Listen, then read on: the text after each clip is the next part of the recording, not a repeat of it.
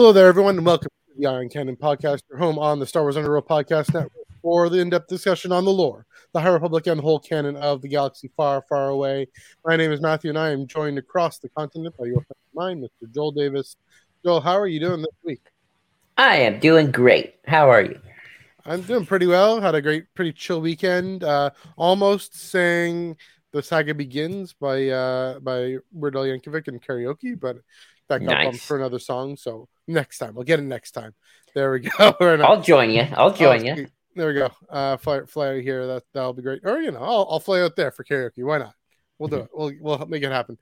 Um, got a great show lined up. One of our classic Eye on Canon in-depth discussions, uh, classic Eye on Canon deep dives, I should say, about the Jedi and the Republic. We'll revisit the uh, implications of a lack of an established Jedi Order in the Imperial aftermath, the Mando era, the sequel era, and beyond. But first, And maybe a little even further back in Legends. Ooh, even further back in Legends and in all the different eras. We're, we're covering it all. Got our eye on Canon Eye on Legends here at uh, the Eye on Canon podcast. All right, be first, got to do the plugs. Uh, you can follow us on Twitter and Instagram at Eye on Canon Pod. Thanks everyone for joining us also on Twitter and on Twitch and on the Underworld Twitter and the Underworld Facebook as well. Uh, love to see that interaction, engagement. You can, uh, of course, in all of those platforms. I think we'll only primarily see Facebook comments and YouTube comments, but uh, please do mention, comment down below whatever you think, whatever you like, whatever you want, uh, within reason, of course. If it's not within reason, we, we know where the, the mute buttons are. But, you know, uh, please do engage with us. We will do our best to respond back. Um, this week on the Tractor Beam, my weekly comic book review. Comic books come out on Wednesday. Uh, my review comes out Friday as best I can. Share to social whenever I can, but usually get there too. Uh, yeah, and this week we got Han Solo and Chewbacca number nine, Bounty Hunters number 32 books that really turned a corner and, and kicked into high gear. Of course, Bounty Hunters is in that is its penultimate issue. So uh coming to a climax there. So yeah, check that out on Spotify and Apple Podcast, as well as every single version of the Eye on Canon podcast, all our full episodes in audio only format. If that is more your speed, if you know your speed is driving on the highway at 100 kilometers per hour, then you know don't watch YouTube video, listen to a, a podcast on Spotify and Apple Podcasts. Um, other ways you can get in touch with us, uh, YouTube memberships. This is of course the Underworld channel. So if you would like our your comment to guaranteed responded to, uh, give us give us a shout at YouTube memberships, and we got super chats as well. Or sorry, super chats how that happens. YouTube memberships and the Discord, the Star Wars Underworld Discord. Joel and I having pretty good conversation with Ben and some others and Hannah about uh, Galactic Star Cruiser just maybe about an hour ago. That was that was pretty neat. Uh, yeah, and of course, you know, Disney parks and all that stuff, all that fun stuff. We you know, we chat away, we do our thing. Uh, but you know, we're in there. Come say hi, come join us. Oh, Uh, and the um, water's fine. Go for it. And I would like to also promote that this Friday, uh, I got check check the date. Oh, I'm so Yes. professional. Uh, Uh, January um, twenty seventh at six p.m. Pacific time, which is nine p.m. Eastern.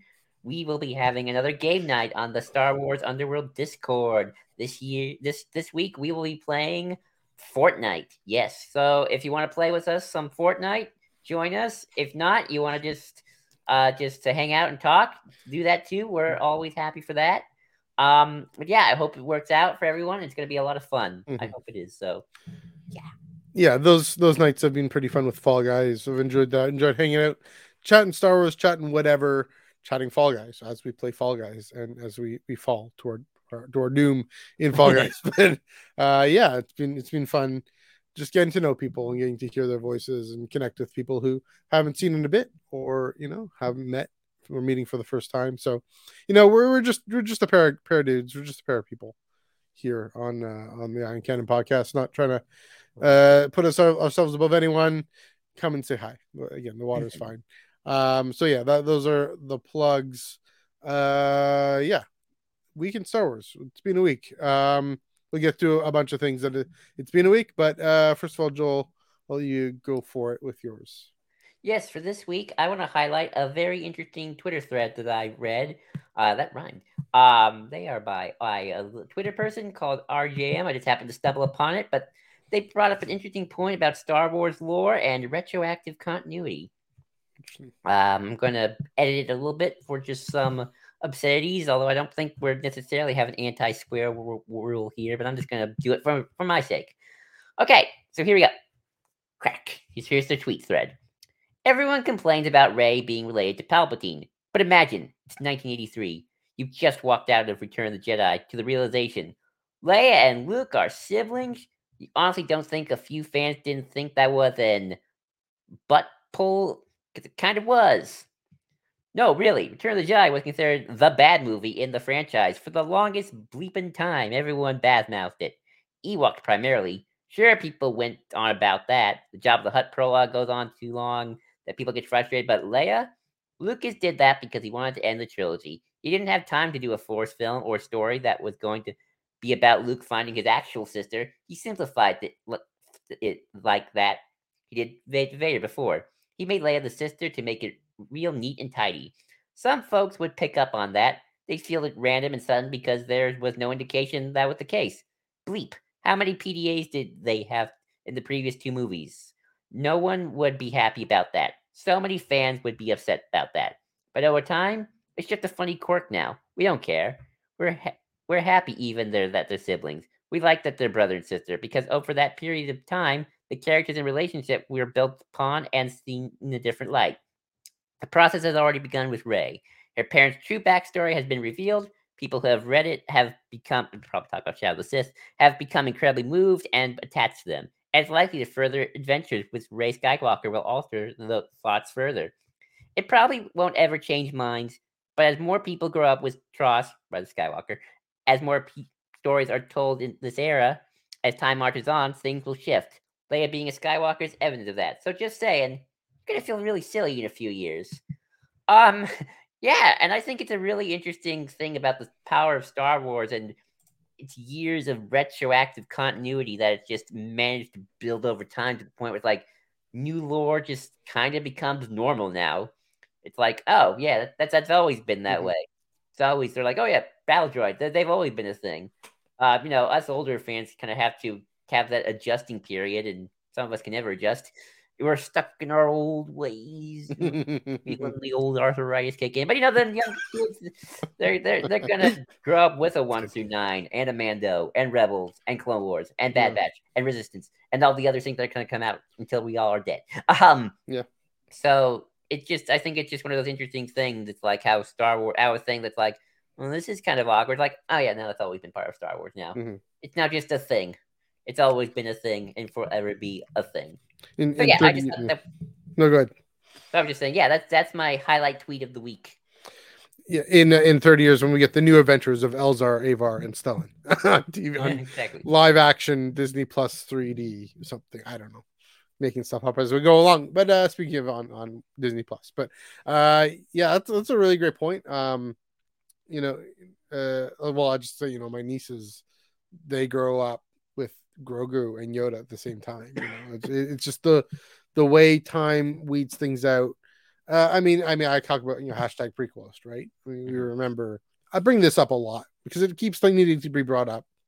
People hated Jar Jar. People hated battle droids. People hated everything going on in Phantom Menace, and I'm all, hey, Weird Al Yankovic wrote a great song about it. Let's uh, you know, let's enjoy that. Um, yeah, that's a great point, and, and ties into so first of all, tweet shout out to RJM FNJ FNGLHR underscore FNGLHR. Anyway, um, for that great thought ties into my own my my thought is the, the reference to Shadow of the Sith and adding a point from last week's discussion uh, about what is canon, and how that view has evolved over uh, Star Wars canon, how my my perspective has evolved over the year of doing this podcast.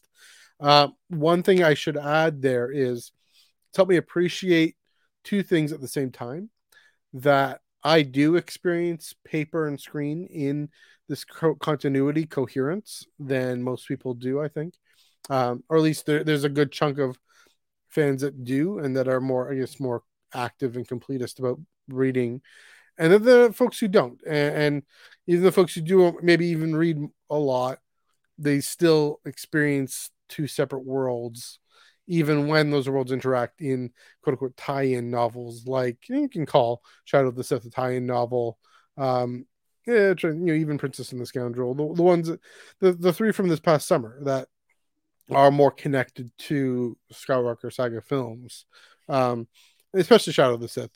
Some people, you know, the fact that, yeah, I really do experience that as the story of Rey Rey's childhood on on the run from uh, from the acolytes of beyond, you know, or uh, Luke and Lando's journey there, you know, where when Luke meets up with Rey on Ahch-To, or, or even Han meeting up with Rey on mm-hmm. Takodana or, or before, you know, but uh, that's all that's then in my mind about okay, this is part of those characters' journeys, even though other people might not experience that in the same way, and so. Uh, I mean that that's kind of what I get at a few times uh, uh, before. I've talked about people talking past each other and just not actually mm. trying to debate about something that isn't worth debating because people just are experiencing these two different things very differently. And yeah, it, it it's it's a life skill to be able to appreciate both at the same time. So, Joel, I don't know if you have any.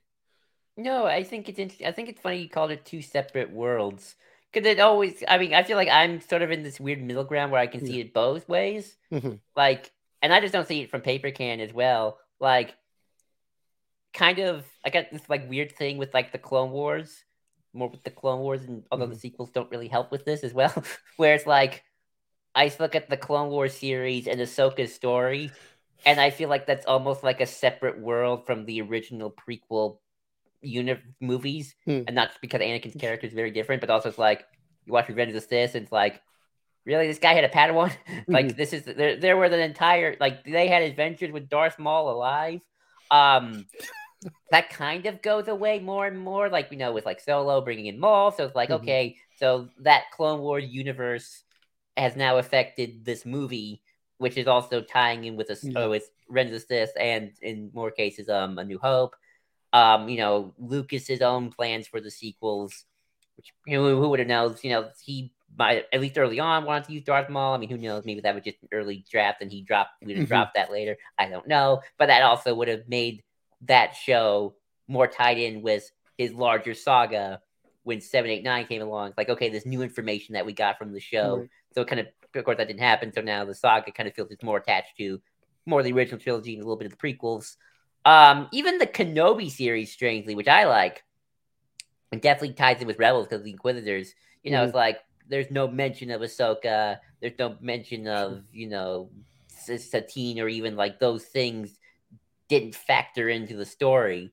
Um, and maybe I'll feel differently like when the Ahsoka show comes out, and maybe if Ahsoka, you know, I don't know if Hayden Christensen shows up, which I think is actually a possibility. Just I think if you're gonna, I think they're mm-hmm. gonna use that. I just think so. If so, like it seems likely. seems likely. Help, kind of fuse those worlds, but mm-hmm. then you mm-hmm. still got the thing of well, this was made now, and then back then in 2015, or of course, you know, even further back, the situation was changed. So it's sort of those. Right. It's one of those things. It's like, yeah, you can look at it like from just an in-universe perspective as one big thing, and I try to, but I also am probably because I, I like the, just the behind the scenes stuff and the making of film. You can't can think, well, True. this was made in '77 when something like the Clone Wars was just not even a thing in George's mind, or at least a Clone Wars eight series animated show. George just wanted to make make money and hope and maybe do that Splinter of the Mind's Eye book if he got yeah. lucky. Um, so I kind of can see it from kind of that both angles of like one universe and kind of these separate universes at the same time. It's an it's an interesting kind of dichotomy there. I mean, it is actually kind of surprising that uh, he doesn't bring up Ahsoka, or especially bring up Satine. I mean, I guess he had to be economical, and the script writers had to be economical about it. Um because um, you know, it's not like Deborah Chow doesn't know about Clone Wars; she does. Yeah, I mean, I it's surprising that they didn't try at least even shoehorn some sort of backdoor thing for Ahsoka, just to say, you know, I mean, again, the counter argument there is did Ahsoka and Obi Wan have that much of an interaction?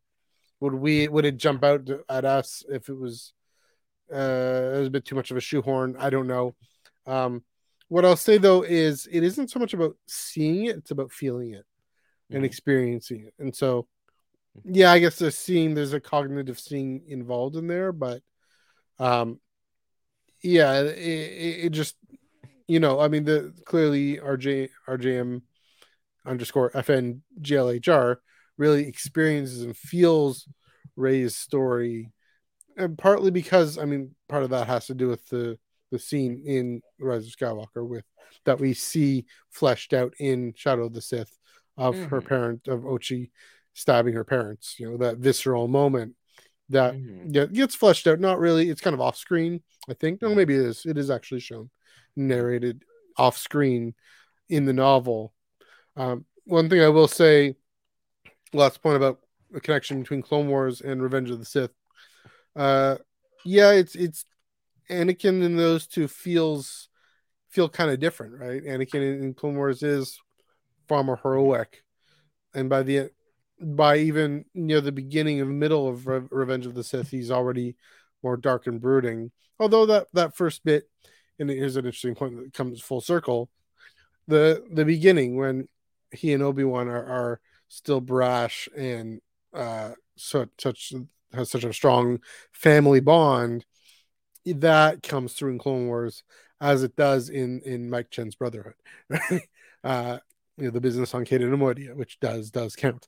So there's that. But the, the one thing I will say about Clone Wars and Revenge of the Sith is Siege of Mandalore and the way I don't know. I mean, I don't know if Siege of Mandalore is gonna affect the way I watch Revenge of the Sith, but I know I love Siege of Mandalore in part because of its connections to Revenge of the Sith. So who knows? I'll, I'll have to watch Revenge of the Sith again uh, soon just to see and find out and think what I feel and and, and think.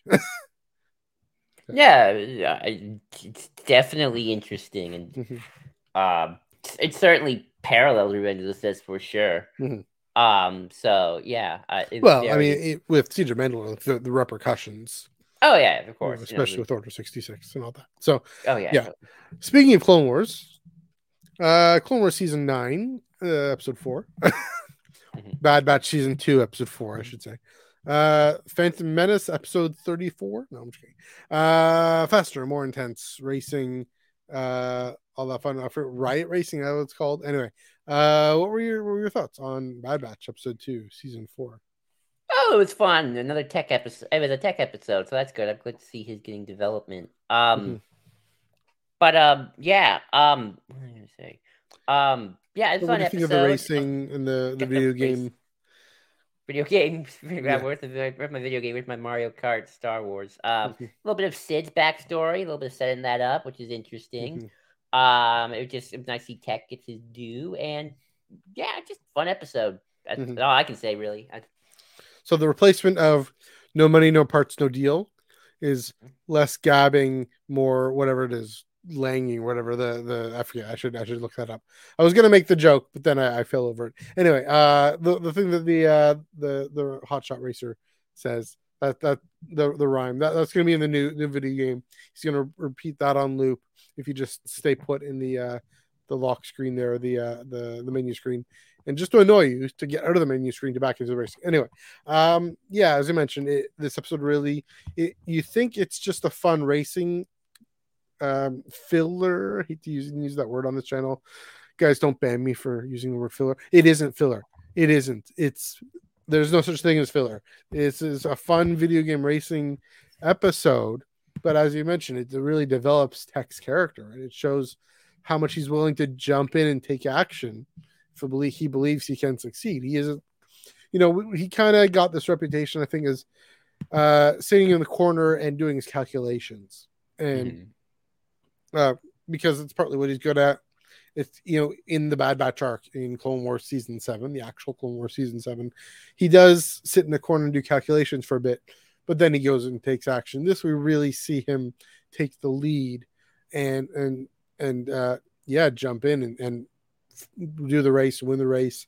His choice to ditch the blasters was also interesting because it similarly, you know, it seems like caution. It, it just boosts the shields it isn't the violent aggressive choice that everyone else is doing uh, until we see it's actually an aggressive choice. It boosts his speed, boosts his maneuverability. It enables him to take the riskier tunnel. Uh, he has some energy to him. He has some aggression to him. It's just manifested in a way that isn't obvious and isn't in the majority even of the racers or maybe what we conceive of um, aggression and and uh, and forward movement. Um, so, uh, Joel, what do you think more about Tech's character there? Yeah, I thought that was very interesting. It was cool that we kind of like got to actually be a little bit more Mhm. proactive in the in the story as well, and not Yeah. not just that, but also just you know, not just do the tech thing, but also kind of actually be like a racer. It's kind of kind of funny. Like clearly, it's sort of not used to this kind of praise and stuff like that. They're like, oh, I get to be the action hero for like a change. Yeah, so that's kind of cool. Yeah. Uh, one one other thing you mentioned Cid's character, and it sets up the uh, Grinny Malegi, the the uh, oh goodness, no, I, I wrote his name down. I forgot his species. The sequel the Dowutin, trilogy.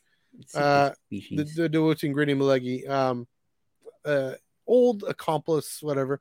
Anyway, he, he thinks she he warns them, warns the Bad Batches. Oh, you're gonna, she's gonna betray you, and of course he tells her, uh, you know, wh- when he, when's the when's the shoe gonna drop? When are you gonna actually show your true colors here? And so, uh, there's going to be a situation where she is tempted to betray the Bad Batch. We know that from this episode. That's what's coming down the pipe.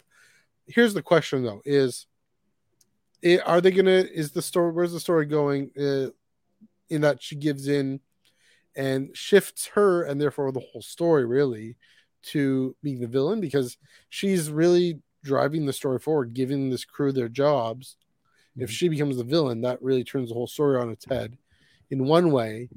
Or here's the other possibility is she inspired, like we saw in this episode, inspired especially by Omega to defy Grinny Malegi's expectations and to refuse to betray them, even if it means risking herself. And that would be, I think, more compelling. I don't know if that's where it's going. I'm sure if they, uh, if she becomes a villain, yeah, that would still be compelling or be able to show a more compelling story. Either way, you know, if she's then maybe redeemed later, I don't know. Either way, uh, you know, Star Wars is always this morality tale of evil of, of that says evil is never inevitable, that the right choice is always possible despite your past. And so I'll, be curious to see how they deal with this with with this with Cid's character because this episode finally brought her more layer that more layered or I should just more layers than we had before. Yeah, I, I think she'll probably be inspired if you ask me, but that's just my guess. Um, but yeah, I'm very curious to see where where it goes. Be, yeah, yeah. I'm uh, I'm enjoying how- enjoying the season so far. Four episodes in. Oh, it's fun. It's Yeah. it's it's fun. I, that's all I can say. It's fun. Nice to just kind of watch weekly Star Wars, and you know, just kind of have see where it goes. Yeah. Kind of where I am. Just go with the flow. I mean, I I, I do want to get back to Mount Tantiss eventually, but you know, Mm. we'll we'll get there. We'll get there. Um, speaking of, of hit ruins and getting back to places and whatnot, um, it's been a week. Uh, of course, famously perfect timing for us that the Mando trailer dropped, so we could watch it right on on screen and uh, yeah, and and react to it right there. Uh, Joel, you had a few more thoughts uh, on the Mando trailer. Yeah. Um, I don't know if it's Coruscant. It's driving me nuts. I I am like, nah, I'm pretty confident it's Coruscant, and maybe that's where they're dismantling the Star Destroyers. I feel like if it's Hosnian Prime, it's kind of a cheat because, like, you think you want to make that planet a bit more, give its own identity. Hmm. Um, just oh, it's Coruscant again. Um, so like, I'm just going to assume it's Coruscant. Mhm. And that's where the Star Destroyers are, but I don't know. And it's it, it just been boggled. I've been going back and forth on it. I'm, I'm pretty sure it's Cor Yeah, Coruscant. you have been going back and forth. It's pretty funny. Yeah, it's been in a fun. good way. It's Yeah. been fun. Um, also, and according to the Hollywood Reporter, uh, the Mando trailer has a total of 83.5 million people watched it. So, with all their statistics and whatnot, so Star Wars be thriving. Star Wars Mm-hmm. Yeah, be thriving. include that's including uh during the the football game, right? I'm going to assume so. Yeah, Yeah, I think it was sense. everybody. I think it was a Yeah, total. I mean, eighty three point five. For some reason, I feel like that's low. I don't know why. It's quite a lot. That's actually a lot. Okay, that's a lot. I don't know. I just know the population of the U.S. is three hundred and forty million. So, uh, yeah, it's a for Star Wars. Yeah, okay, fair enough. It's a trailer. We'll see how much Yeah. the actual show. I guess Disney Plus doesn't really release those numbers, but um, how how the show actually does, it'll probably do great. Uh, Yeah. Obviously, yeah. I mean, if it is Coruscant, then I'm going to declare. I'm preemptively kind of getting ahead of myself here. I'm going to declare it's Coruscant's time in the sun, um, literally and otherwise. Um, you know, we saw so much, saw this new part of it in Andor, this brutalist world, Mhm. middle world, not the underworld, the middle world Mhm. in Andor. Um, you know, we've seen parts of the underworld before. Uh, you know, if you go to the flagship podcast on Thursday, you'll see the underworld. We've seen uh, this here building, you know, on Coruscant. We saw it in the trailer too. Um, That's true. you know, and you know, it's, it's see, I mean, Order sixty six is getting yet another, uh, yet another look, and so, yeah, I mean, uh, yeah, it could be. I mean, again, that that gets back to what I keep saying is we need to know what's going on. We know it's not the capital of the New Republic, but that uh, a place, a planet with that much significance doesn't lose significance overnight. Um, you know, I guess it could if there was a cataclysm.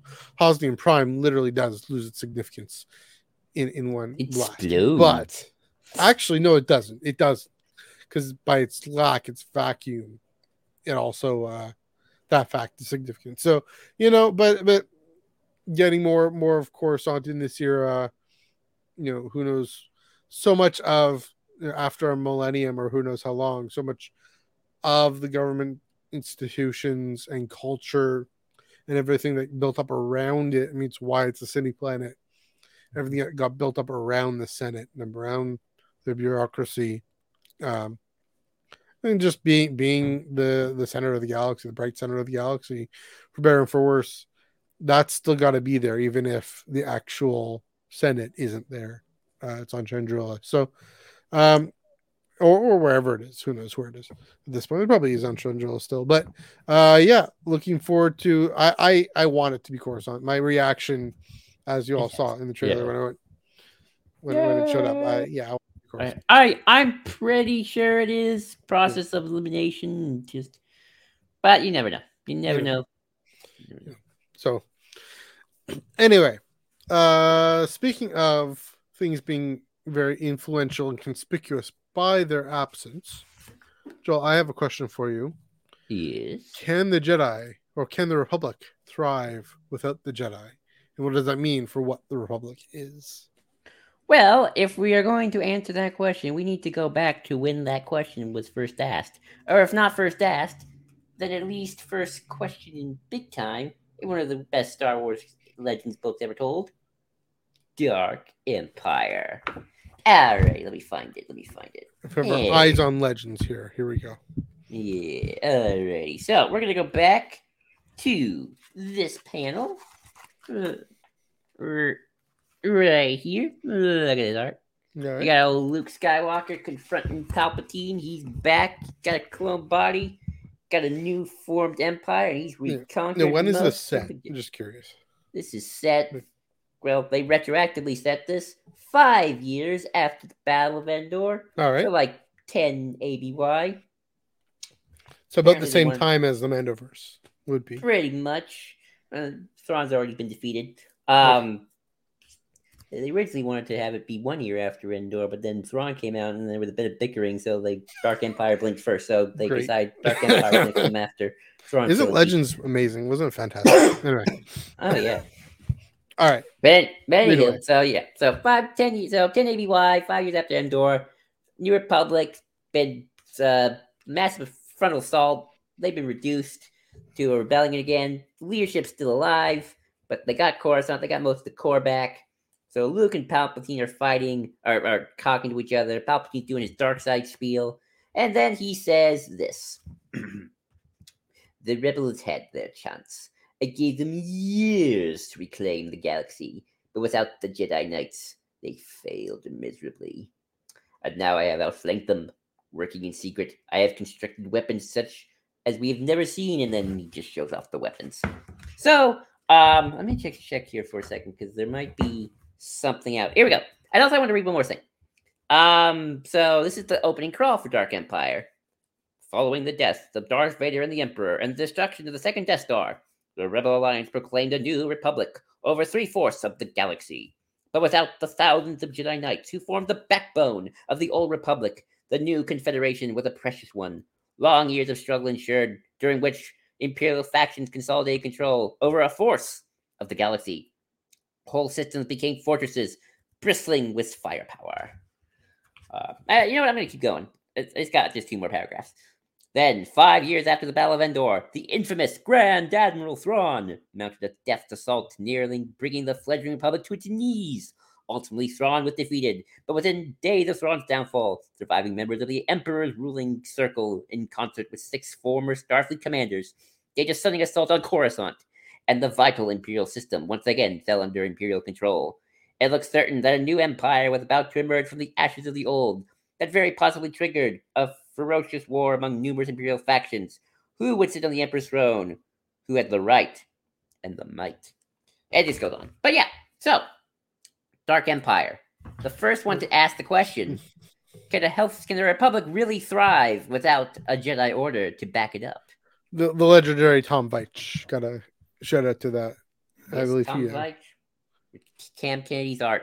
Nice. Um, so- Anyway. just opening salvo with that information, Matthew. What are just Hmm. your initial thoughts as I have read these Dark Empire uh, bits for you? in my initial idea? thought is I'm surprised that they haven't gone for it too much in Kent. Again, I keep on talking about this, uh, bringing up, you know, well, th- that's not so much what I keep bringing up, but uh, yeah, this is this is this line of thought I've had is why are they ignoring the importance of the Jedi? You know, this came out what before, well, before the prequels, right in the nineties. 91. Yeah, this came out a whole eight years before the Phantom Menace. So a whole uh, 14 years before Revenge of the Sith. Um, here, Tom Veitch is is seeing, okay, for a thousand generations, the Jedi Knights, the Guardians of Peace and Justice in the Galaxy. What if there are no more peace, Guardians of Peace and Justice in the Galaxy? Even as the government is trying to establish peace and justice, not security uh, through the Empire, but peace and actual peace and justice. Uh, yeah, I'm I'm kind of surprised and disappointed that uh, if I can say that that that question hasn't really been raised in canon yet, um, because it seems significant. It seems like a direction George Lucas was taking with uh, at least showing in showing that the the Jedi during the prequels, insofar as we're meant to cheer for them, we're meant to hope for them to succeed, even though we know they don't. Uh, it, it you know this this whole question of what are the Jedi good for? A a heck of whole a whole lot apparently, and without them, yeah, uh, you know maybe the First Order is inevitable. So what's interesting about this book, I'm gonna we're gonna start off doing some canon legends parallels. I think that's important. Um, obviously, this is five years after Endor, or not, or is it five or six? Around 10 ABY. So you know, Mhm. Luke's very much still in his early years. You know, it's like we gotta give him a little slack. He's still figuring things out. Um, you know, it's kind of where Luke is kind of right now in terms of like just copping around the galaxy, just starting his school, let alone in Mandalorian, yeah, it's like he's kind of that, except in in this timeline, Palpatine came back way early. Um, and there was more Empire to fight. Um, in this version, um, in Legends for sure. Um, and then obviously you had he did form the Jedi Knights and the Jedi Academy. Um, and then the Yuuzhan Vong happened. Which actually the Republic did get defeated, just but then they came back. Jedi Mhm. helped out, and then the Republic went to civil war, and then the Republic elected an imperial officer as chancellor, and then the Luke and his ex Jedi went into exile and became a whole thing. So that's the Legends Republic still had a lot of problems. Isn't Legends fun? I know, lot- lots of conflict, Yeah, lots of lots of conflict here. well, you got um, um, um, but yeah, I mean the the parallels still are kind of interesting in that Luke didn't even have a formidable Jedi Order even by the time of you know when Ben Solo went to the dark side. It seems like um, he had some accolades, some his own accolades, his, his Padawans, his, his students. Um, they all feel like very young. Couple of older Jedi, I think, if Shadows of the Sith. It seemed like that one Twi'lek who was older, maybe. Mhm. Um, but then obviously, you know, Luke Skywalker Jedi went kablooey, and then the First Order showed up, and then Palpatine shows up, and then you know, thankfully that that ended quickly. Um, and now it's kind of up to Rey and Finn. I'm going to assume to kind of Mhm. pick up the pieces here in terms of like what the Jedi um, order is going to be like. I will say, Luke in Legends though was a little bit more active with the New Republic from the start. Uh, he, I mean, he was a he was a little compared like compared to what we have in canon. He was like Yeah. one foot in, one foot out kind of situation. Like he did ask for approval to start a Jedi Order on Yavin Four before he started it Mhm. to have that connection.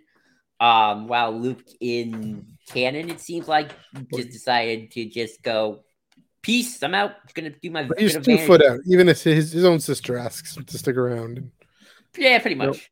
yeah. Oh, he does train Leia later, so That's true. That's nice. But. Princess and the Scoundrel, yeah, but by of us come up this summer.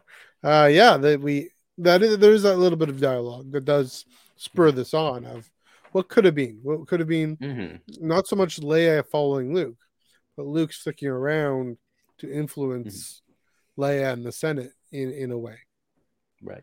And also, like you know, I said there's some Palpatine came back earlier in this book, so um, Yeah, you know, I, I, can- I can, and actually in the next Dark Empire too, Luke actually does start, you know, forming a Jedi Order, Mhm. which then gets wiped out by Palpatine. 'cause Palpatine killed the few people he could find. Um, back then it was kind of easy just to find Force users who were kind of already pre-trained or Jedi Knights. Um, so th- that happened, but he, he got his academy up and running again. Um, but yeah, it, it is interesting that I will say New Republican Legends at least had 30 good years apiece before things started to really go down. yeah, only three decades, whole three decades. Hey, that, that- it they fell and they became pretty much a rebellion again in Dark Empire, like in Right. five years. There's even like a scene where the where Mon Mothma and the rebel leaders are like, "Well, back to rebelling again. Looks like we're a rebellion." So, Um, so here, here's the stuff that underlies my point. A thousand years, Mhm. thirty years, a thousand years, twenty-five years. You know, like, and, and I'm not saying what. I guess it begs the question: What could they have done? Right? Luke is just starting again, but it does again raise this point.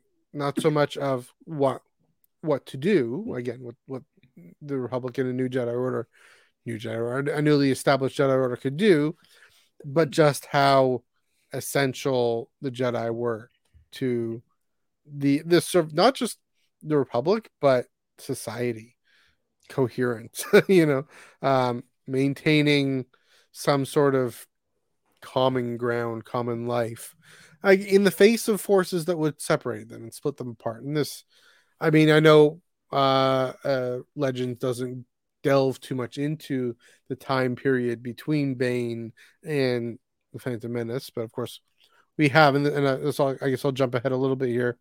Um we have this and i'll i'll come back to this.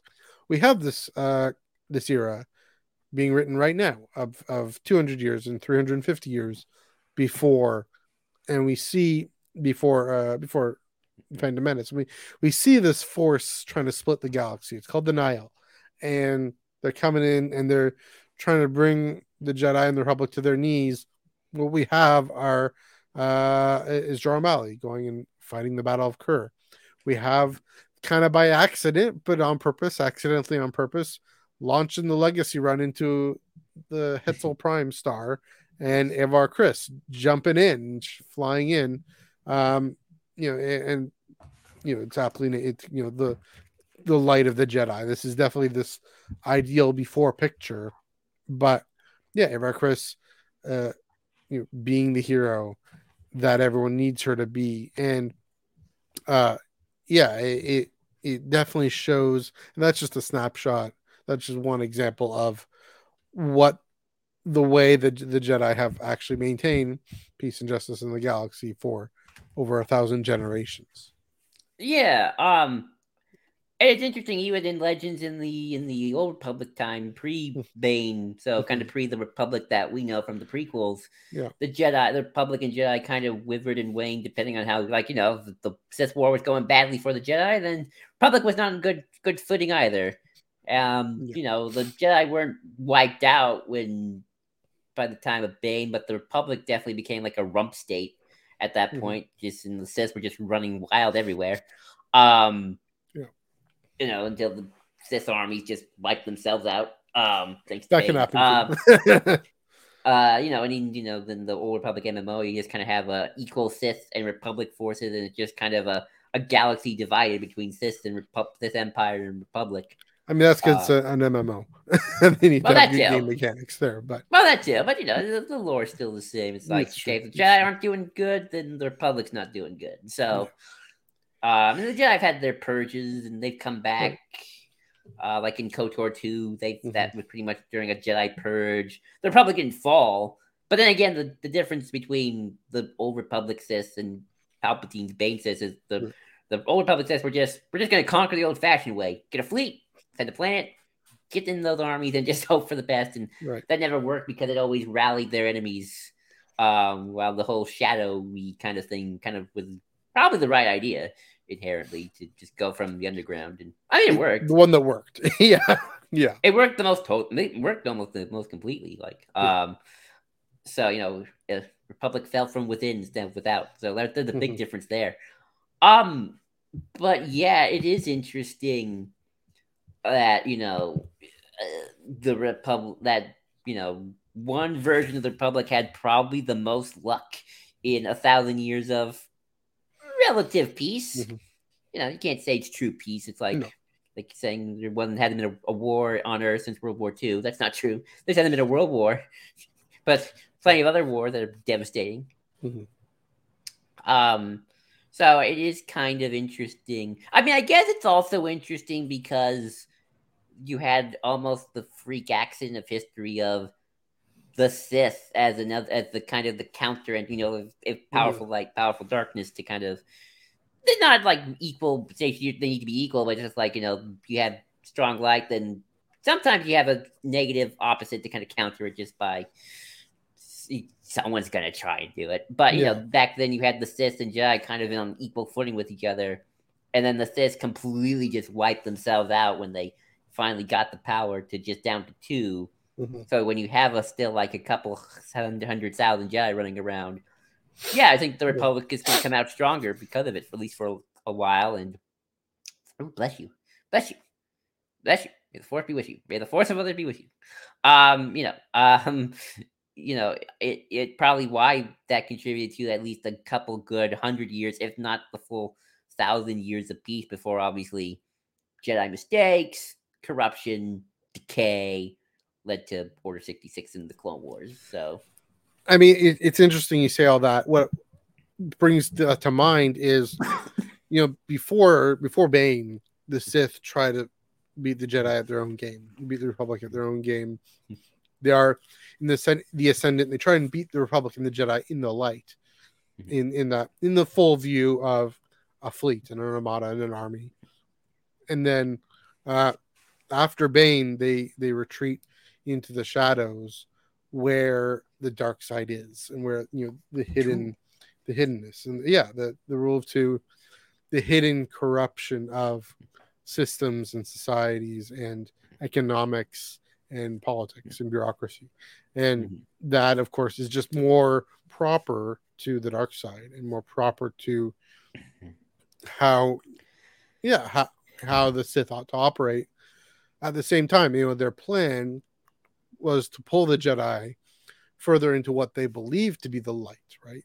Believed to mm-hmm. be so entrenched into the republic that they actually go hey here's a clone army. Go fight this war.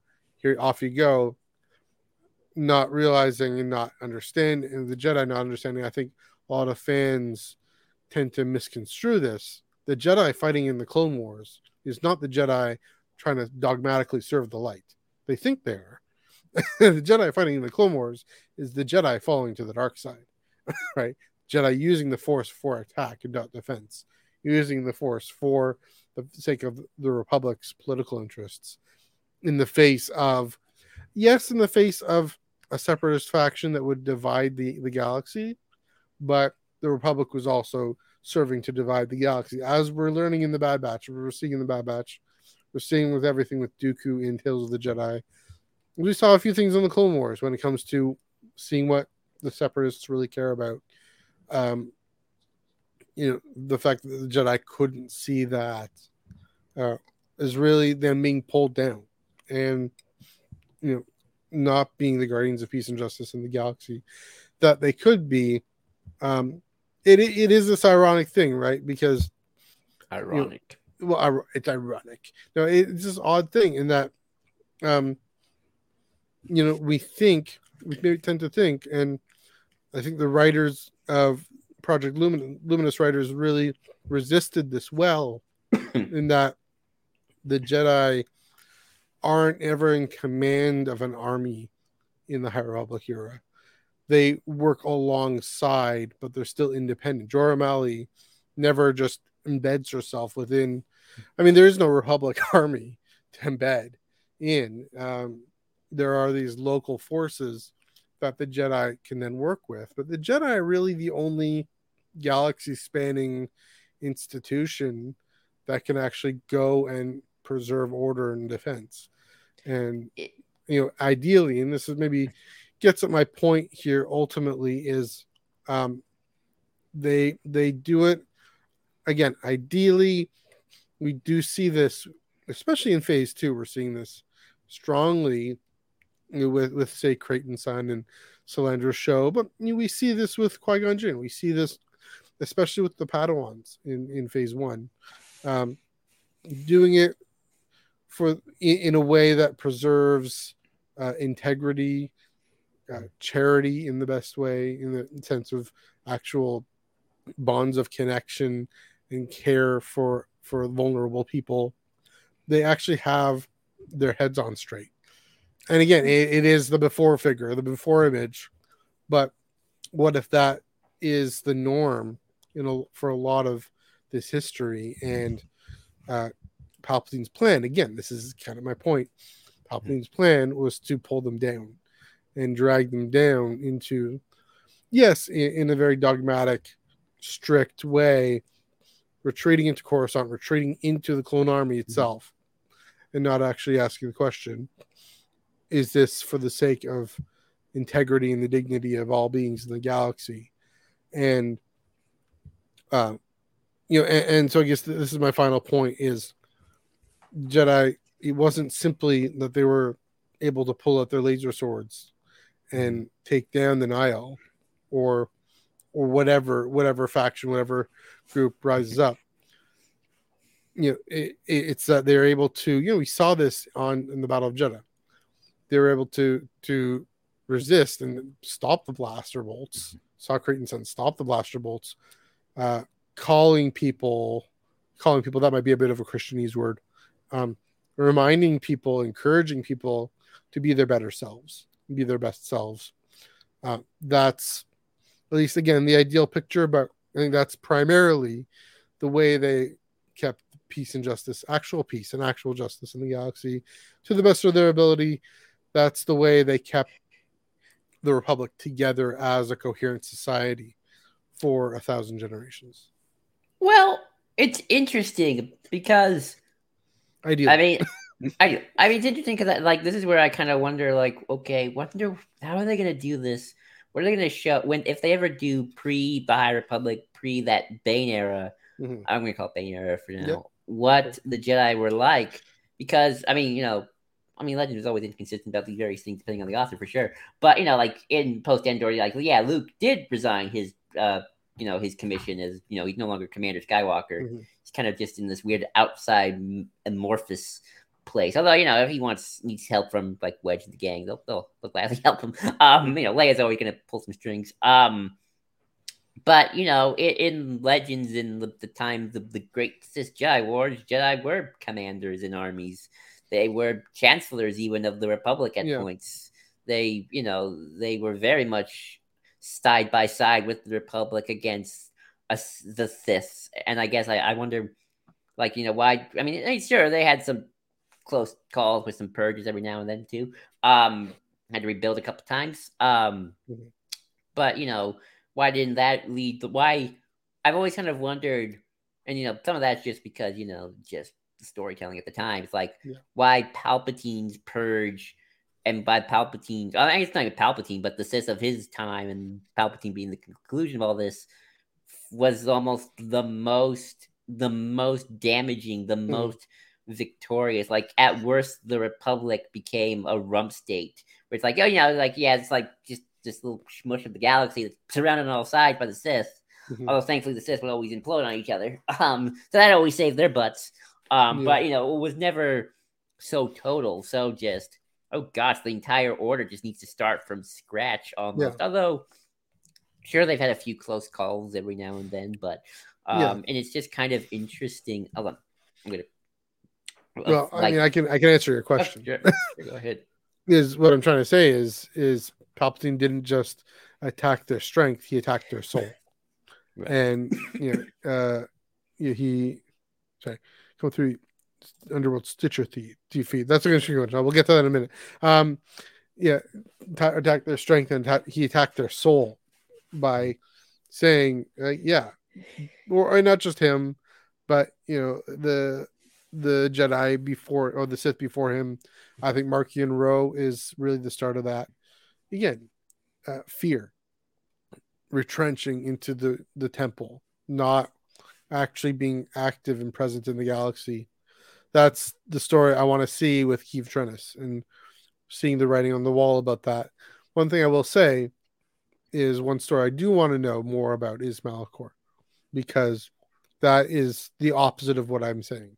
That is a time when the Jedi, before Bane, and I think part of the thing that leads to Bane, and and uh, you know the the whole old Republic and the end of the old Republic, that similar thing that is with Legends in canon, that changeover. You know what I mean? What I'm getting? Yeah, yeah, yeah. That, but Malachor in canon, that, that's an atrocity committed by the Jedi. And there's a reason Yoda wants Ezra to go and see what happened. We just the story never got there. Uh, it got focused on Ahsoka and it got focused on Ezra and Maul.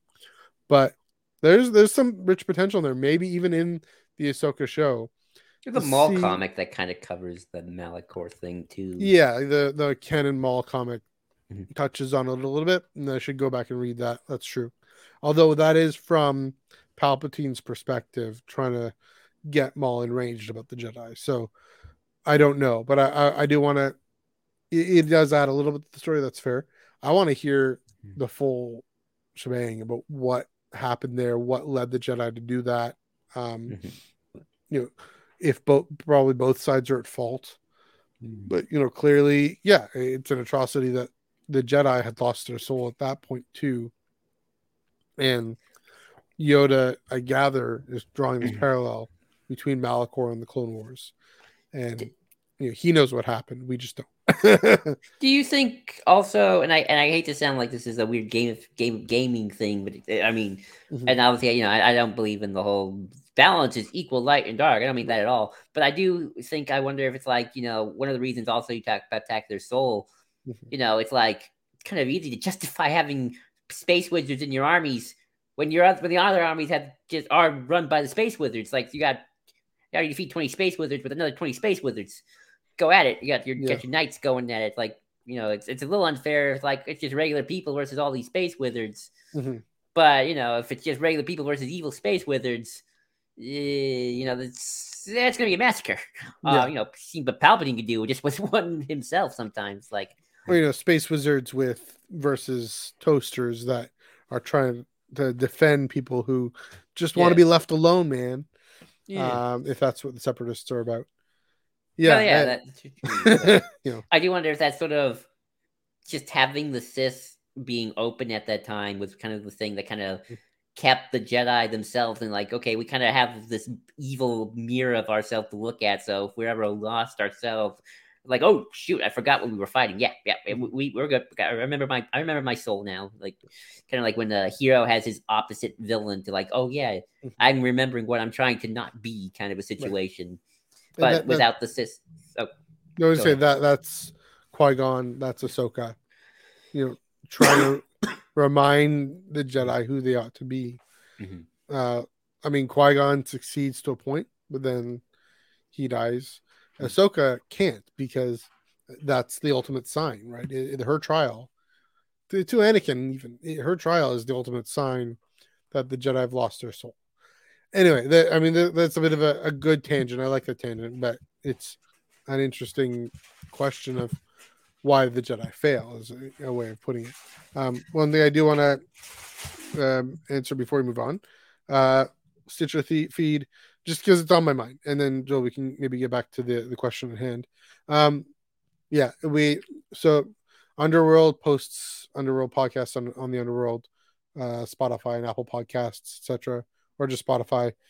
Eye on Canon, we have our own Eye on Canon, uh, Spotify and Apple Podcasts, so we're not connected to the Underworld Stitcher, Stitcher feed. I had to think about what that meant. Anyway, maybe I should. I should see a way of getting our own Stitcher feed. There we go. Anyway, that answers that. Um, yeah. So Joel, uh, carried away with Yeah. questions about No. what the Republic is.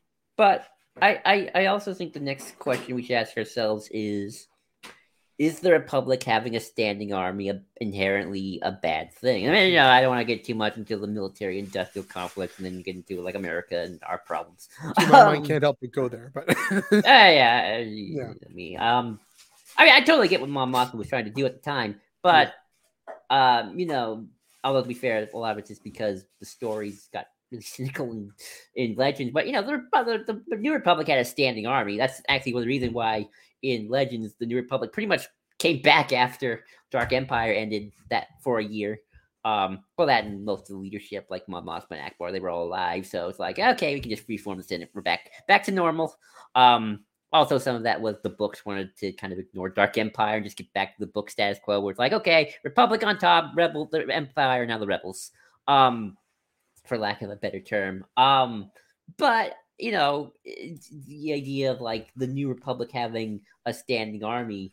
Uh, you know, they didn't get into too much trouble. Although you can talk about the stories being more pro-military and the politicians always being the, the bad ones. But like when Admiral Ackbar shows up, you know things are gonna be fine. um, but Yes. um, to get into canon with the High Republic, um, you know, Senator Soh, not Sen- Chancellor uh, So, Tia Toon. Tia Toom. Yeah.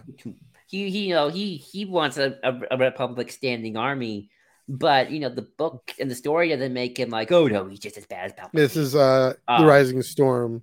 He's kind of presented as a sniveling senator who because he's he's Lina Soh's rival politically, and so yeah. Anyway. But you know, he's like, you know, I'm very much a, a pro Jedi, and I, I agree with him. I don't think he's arguing in bad faith Mhm. in that response. But I do think, you know, but I think he makes a good point. You know, he wants the Republic to stand on its feet without like allowing to over rely on the Jedi. Mm. Um, you know, and he does. I don't think he like. I think even if he has his criticisms, but I don't think he's like. Well, I don't want to see the Jedi get purged. Like, I don't want the Galactic Empire. I, I am a believer. yeah. Just I'm a believer who thinks we need a stronger defense. Um, Mhm. so it's kind of one of those interesting situations of like, you know, I mean, I understand why the Ruusan Reformation, of Legends and even Mon Mothma is kind of like, well, okay, you know, we don't want we don't want to challenge more dark side crazy people to kind of build new Sith Empire to counter us. Like, we wiped y'all out. We let's demilitarize here. We can change. We Mhm. got to try to change our situation. Um, although I will say the New Republic did have a standing fleet. I, Mhm. Probably not as big as like what probably in Legends it was, or even at the height of the of the old Republic it was. But Yeah. you know, it did have a, a centralized fleet with local militias and Yeah. defense forces. But I do think, like, you know, as much as there can't be a Jedi army, I think I don't know what the harm inherently of a standing military could be per se, um, if taken with caution. I mean, it's an interesting question, right? Uh, you know, like okay, if there aren't a Jedi, that is a question. What what's a what's a Republic to do? What's a new Republic to do? We know the ships around Hosnian Prime in the Force Awakens that do also get taken out with the planet. That is the New Republic fleet. It- just these seven ships. Of course, at the end of Rise of Skywalker, we have this massive fleet of volunteers coming to the rescue. Um, yeah, again, it, it's an interesting question of uh, why you know well, well, one that Claudia Gray, for example, brings up in in Bloodline is that is in part at least the the centrist versus populists debate, and you know similar similar thing. Ransom Casterfo, he he isn't a fan of the empire. He's a bit of a fan of the empire, but he does he isn't a fan of its totalitarianism. He just thinks, oh, they did things really efficiently and really coherently can we at least have some of that? I'd say yeah, maybe. I mean, there, there's something to say about being organized and being coherent um, in anything and and whatnot. But does that you know, without a Jedi counterbalance? You know, how long can that hold? And that's another question because what we haven't seen, you know, we see this a little bit in the High Republic, but what we haven't seen is a standing army of the Republic, a grand army of the wouldn't even call it a grand army of the Republic, and a Jedi Order to collaborate with, and then to for the Jedi to be independent. We haven't seen that happen. Um, you know that there's I don't know maybe something in Visions might show that or something. Um, but again, my mind goes to yeah the question of the military industrial complex, the corrupting force of power, military power, uh, police defunding, and uh, the the push for that and to invest not in not in military as much as in, in this is dismantling the military industrial complex, but invest in community services and social services and um, you know diplomacy and diplomatic efforts. It's a question then when diplomacy breaks down because it's a wild and scary galaxy out there. What do you do? So, um, yeah, I mean, it'll be. What'll be interesting to see. Well, even then, at post this is going back, going further into post Rise of Skywalker it actually is a really interesting time because there is no central government, there is no central necessarily any kind of central centralized society.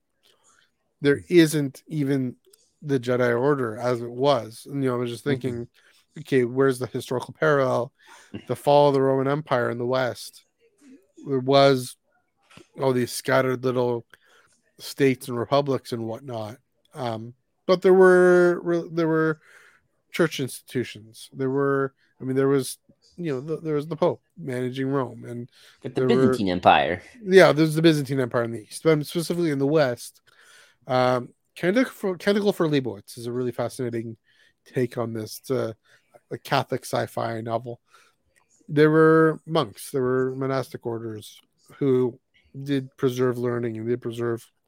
Scientific endeavor and um, exploration and uh, held society together and were, were, focal points for the community. And so, um, you know, I mean, we see again in, in phase two, even the High Republic, mm-hmm. we see how these Jedi temples, Jedi outposts, are also focus focal points for the community. And so, you know, at the very least, there will be other Force religions. There will be, uh, maybe that's something that Battle of Jedha and everything to do with Jedha can actually introduce us to is what are the successors to those, you know, 400 years later, right? Uh, who does Rey come across as uh, as force adepts, people who are trying to serve the light side, trying to build communities and, and bring people together in the light. Um, yeah, it, it could be a really interesting question uh, of, of how to how to actually hold society together, even because there's still hyperspace, and that's mm-hmm. the interesting point here. Unlike in phase two, where you gotta if you want to communicate, you gotta record a message, stick it in a droid, send it on its way. Um, you know, it, it is, you know, in, okay. in, or in, in you know hyperspace, the lanes aren't charted and whatnot in Rey's time, there's still hyperspace. There's still communications. It's not like those have been destroyed. It's just that the use of them societally and politically, institutionally, has maybe be, has been broken down by the first and final order. Uh, so rebuilding that might be easier because of the technology, but again, what do you do? Uh, with the st- is there a need for a standing army? I mean, maybe that's that's the story opportunity is struggling with the lack thereof and finding character moments in that. Maybe that's the question. But again, the question finally becomes can it be possible to have a unified republic without the Jedi to unify them? I don't know. Yeah. And you know, you brought up a good point. Think about the religion. It's like you're right. You know, that's why the Jedi Order, Order sixty six, was so complete because the Jedi were so centralized in the temple on Coruscant. So it's like, well, you just attack the temple, and most of the good stuff is already dead, and the masters are all spread out, and just kill them with the clone army. So that's that's such a total wipeout compared to like you know in the old Mm-hmm. days where Jedi were kind of everywhere and there were like mini temples and mini institutions run by people. Um, it's interesting. I wonder if the folly of Luke in canon compared to Legends, where he did do this, was you know Luke was a lot more just like, hey, Mara Jade, you're no longer evil. Cool. You want to join my Jedi Academy? Nice. Uh, hey, light side accolade people. I'm, I'm forming a Jedi Order. You want to come in order? Sure. You know, like, hey, purge people.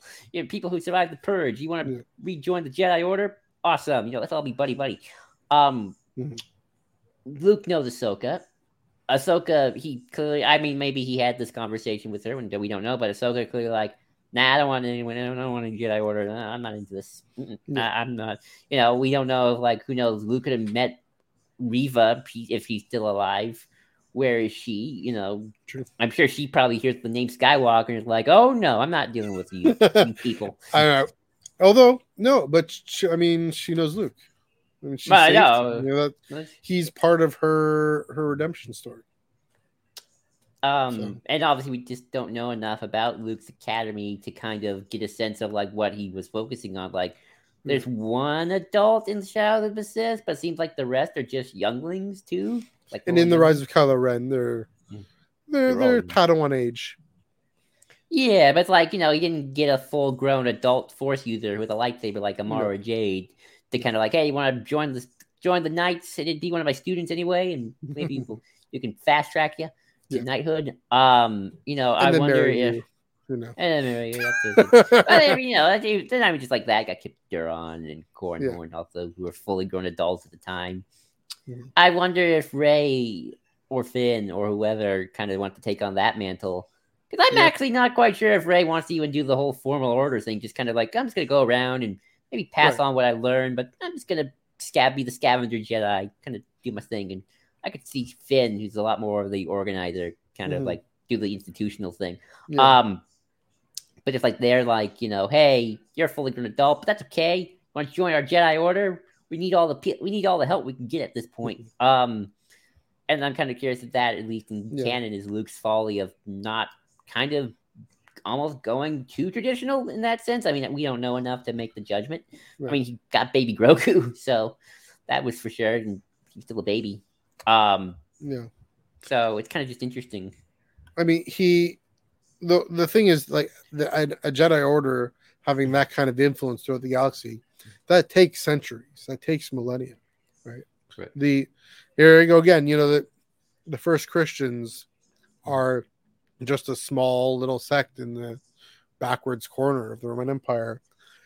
It's it's almost a few accidents of history. You could say it was divinely ordained or whatnot, but accidents of history that 300 years later it's the official religion of the empire you know Mhm. uh but that that took 300 years you know. True. with with luke and rey they're just this is just a matter of decades a matter of years and so A couple setbacks. Couple and a, setbacks. and a couple setbacks so takes time what i will say maybe kind of picking up on what i was saying what's the republic to do you know at least they have the memory of the jedi the institutional memory of the jedi and um, the values that the Jedi hopefully instill the Jedi presence for millennia instilled in uh, the Republic. Of course, it was the Sith plan to create the rot in the center in the core, but where are the re- the the moral resources to build up communities? You know, I do think both the this the the populists and the centrists were trying at their best were trying to. Of course Carise Sindian wasn't. She was trying to found the first order. But um you know, but but you know someone like Ransolm he is trying to find the moral will to come together as a galaxy I, I and the practical example. organization of that. Yeah go ahead. you have a good example of that? Go for it. Nevarro in Yep. the Mandalorian. Look at that. Let's look at that community there. Like you know, it's not a Jai didn't do it. Well, I mean, I guess Baby Grogu kind of gave helped, Greef Karga yeah. some some some clarity of soul, and you know, you know, Nevarro started out just Brett Tie with Scum and Villainy number one hundred, and you know, Mhm. season two, and we're looking at season three Mando trailer. Yeah. Like it's a thriving community, and Greef Karga seems like you know a now respectable guy. Um, I forget if it. No, I think it was it was Star Wars Explained or was it Underworld? I think it might be Star Wars Explained. It's like, hey, Senator Greef Karga of the New Republic. Although I don't want that because, like, oh no, Hosnian Prime. I don't want. I love Greef Karga. Don't sure. die. Yeah. He's too awesome to die at the explosion. Um, but you know, Senator Greef Karga maybe to help the people of Nevarro get some even more respect. You know, he he's kind of you know magistrate of that town right now, so we're seeing a community of Yeah. good moral people coming together at last, kind of rise And- from the and Boba ashes. Fett himself. And, and Yeah, Boba, Boba. and Fennec, you know, similar type of thing. So there's that. But where uh, the Republic act? Are, are is is Leia seeking out those people? Is Mon Mothma seeking out those people? Um, I'm going to retroactively say they all show up at the Battle of Exegol. sure. You know, I mean, that's the thing is is Mhm. it takes takes. Snap Wexley or not? Yeah, not yeah. Well, it's Snap, but uh, but Lando to, to go finally seek out those people. Um, but not. I mean, that's the thing. It wasn't enough until that moment, and uh, yeah, that's that's the. I kind of like to. I kind of always like the head canon, and I think there's some credence to this that Palpatine's actual return with like the tipping point where the Jedi like, ah, heck no, we're not dealing with this again. No, no, we're not dealing with Yeah. you, Palpatine. maybe they need they needed a big enough threat. Um, need to like, oh no, not you again. interesting. I Um, mean, there, there's something about I keep I do mention this a few times. There's something about crisis Mhm. that forces us to choose. Right, COVID good. forced us to choose. I don't know how well we chose to Yeah. come together as a society, but you know, it, World War II forced us to choose uh, as a Right. society. You know, in the West, um, and the aftermath of it, including Germany. And, you know, I know we disagree about some details about German restoration, but Europe forced Europe to actually choose to come together. Uh, you know, saying it would be politically disadvantageous to be divisive and fearful. You actually have to work together and you know, enter the EU. It Um, certainly ended, at least for a little bit, the uh, hundreds of years of just warfare. yeah, Although now, true. down, now look at Europe today. Uh, starting Yeah. to unravel a little bit. A little bit. That it is because we're forgetting, right? Yeah. We're very forgetful. So, Um, I'll I'll add one more Legends thing. okay. Um, about you know you're talking about you know the rise of New Jedi Order. Uh, um, even during that time, Luke's Jedi Order never reached ten thousand Jedi. They were at least hundred Jedi at, at best, at the height of his order. Mhm. So, you know, it's it's kind of it's interesting how you know, like again, I mean, you I mean you can't expect ten thousand to one Right. or just to back to ten thousand in the same year, even with Mhm. technology getting better the better. So you know, it's kind of. I wonder if the Jedi are just going to have to deal with some setbacks and hope that there's a good long period of peace before they kind of can get back really on a Mhm. on another high note. Um, and Yeah. like maybe they need to start uh start start stopping and letting people in young. It's like, hey, you're a grown person, yeah, sure, you can come in. Yeah. We'll, we'll risk it. We got to risk it. Uh, and you know, maybe I mean, this is where the whole let the marry thing. Eh, you know, I mean, I, I've mentioned my thoughts on Jedi celibacy in the in the late Republic and the High Republic, but you know, in the New Republic, eh, why not? You know, Works there's only two. We, we gotta we gotta do something about this. True. Let, let get Luke have his Mara Jade. Let Rey have her Mara Jade. You never know. Exactly. I yeah. Um but yeah, I'm trying to think if we covered everything I kind of wanted to cover. Yeah.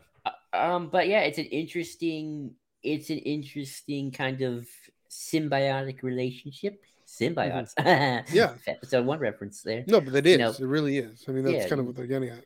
When the Jedi are doing good, the Republic is doing good. When the Jedi aren't doing so good, the Republic's not doing good either. And you know, when the Jedi are wiped out, the Republic's kind of wiped out. Um. Oh yeah. That, wait, wait, one more thing. One more thing. I forgot. Mhm. I want to know the story. Mhm. Why the Republic in the first place? Why did the Jedi and the, the Republic choose each other to be in this Yeah, marriage, politically, spiritually? Why did the Jedi choose the Republic and not the Galactic Monarchy? Are you, know even in George's OG Yeah. draft, it was just going to be they were going to the knight, the personal bodyguards of the Emperor, and then Mm-hmm. an evil sect took over. Very sci-fi. Um, you know, could a could a, could a could a Jedi have founded the Republic? I mean, I don't know. Go crazy. Uh, I mean- I'm just kind of curious why.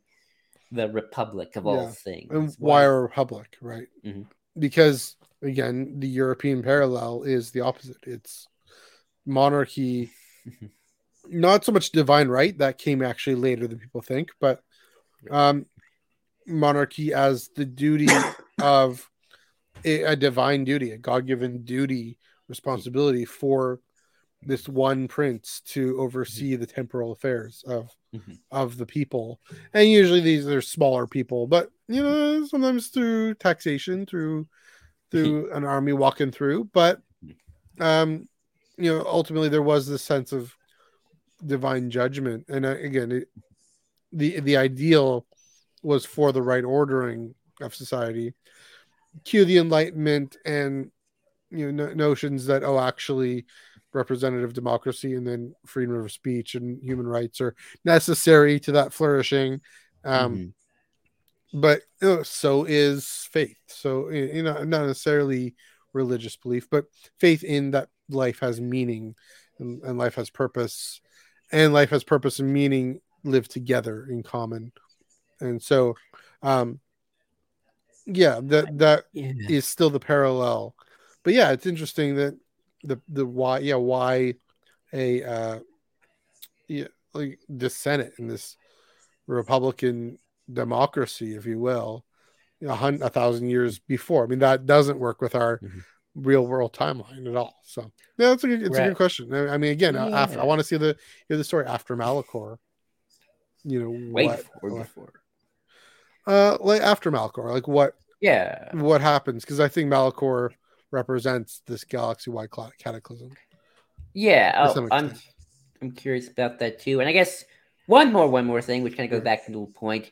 I wonder if like maybe while building a Jedi Order, it's less building an order from scratch, and like Rey needs to put together like I don't know a coalition, an alliance of light side force cults, for lack of a better term, religions, and kind of like okay, a we are now convocation. Sure, a convocation. We are the Jedi Alliance, and that's kind of how you can kind of quickly get your Jedi Order in bigger numbers to defend a future Republic instead of what kind of what Luke was guessing. Well, Yeah. which is funny, what Luke was kind of doing in Legends, more or less, a little bit. But in, in canon, it seems like he's just trying to like, okay, we're just gonna do this from scratch. We're gonna start small and just gonna slowly build our way. Maybe Rey needs to just like, okay, light siders of the Ahsoka religion and uh, Jedi. Force There's only one users person in the Ahsoka religion, and her name is Ahsoka. yeah, people over here in this temple who kind of Yeah. follow a Jedi way, but not really. But you know, maybe not as strictly. We're all gonna come together and Yeah. we're gonna be the Jedi Alliance or the light mean, side alliance. yeah, I mean, I mean, Church of the Force, you know, the Sentekas, uh, that still got it. He's not the only one going Oh, out, yeah. out and about. And Church of the Force, you know, they're not powerful in the Force, not strong in the Force, but the values that what I'm getting at, right? The they really the, the values that the light side leads to they're strong in that and therefore in that way they are strong in the force. Yeah i mean we know from the lego special the christmas special holiday special whatever it's called uh and that i do i think this much is definitely canon. Rey is going out to find other force beliefs and That's force Finn. communities oh Finn finn, is gonna- going out so what's rey Yeah. up to Rey, Frey's going to the unknown regions to look for Jedi lore. Yeah, that's what. I, eh, okay, she's okay. Fair enough. Rey, she's going to look for Jedi lore, but I think she's also going to come across. Yeah. Maybe that's why my brain went there. Is she's also going to come across uh, different communities, preserving these traditions that are connected to the Jedi, that are connected to the light side. Yeah, I mean, I really like this idea of not even calling it a Jedi Order, because the Jedi. Yeah, Luke is right. Time maybe maybe Luke is right time for the Jedi to end. She can call herself a Jedi, but uh, what does the word be, mean in this context anymore? It might not. I think a light side alliance, Mhm. um, but not and not even to try and restore a republic or anything, but whatever whatever that looks like Mhm. to reconnect the galaxy. Yeah, but yeah, that's that's all I got. That's, that's- Yeah. I think that's good for our conversation. That was another fun one. Yes, uh, definitely a great, uh, you know, deep dive going in intellectual, a little shorter this night tonight, which is which I don't mind. Um, we only had one main topic discussion. Yeah, getting the intellectual juices flowing. I'm always a fan of that. Um, Got to show up Dark Empire, which I'm always happy about. there we go. There we go. Um, that's the the school I want there. Uh, yes, but yes, thanks for joining us, everyone. Um, you two can have your say. Uh, so what you thought of the Jedi and the Republic, and um, what Rey and Finn might be up to past Rise of Skywalker, beyond Rise of Skywalker. Uh, comment below uh, in the in the comments on Facebook or YouTube or wherever. Um, yeah, and or let us know on Twitter and Instagram at Eye on Canon Pod or the Star Wars Underworld Facebook page. Please do this. Give this video a like or a sh- like and a share. Subscribe to the channel if you haven't done so already. Joel, where can they find you on the internet?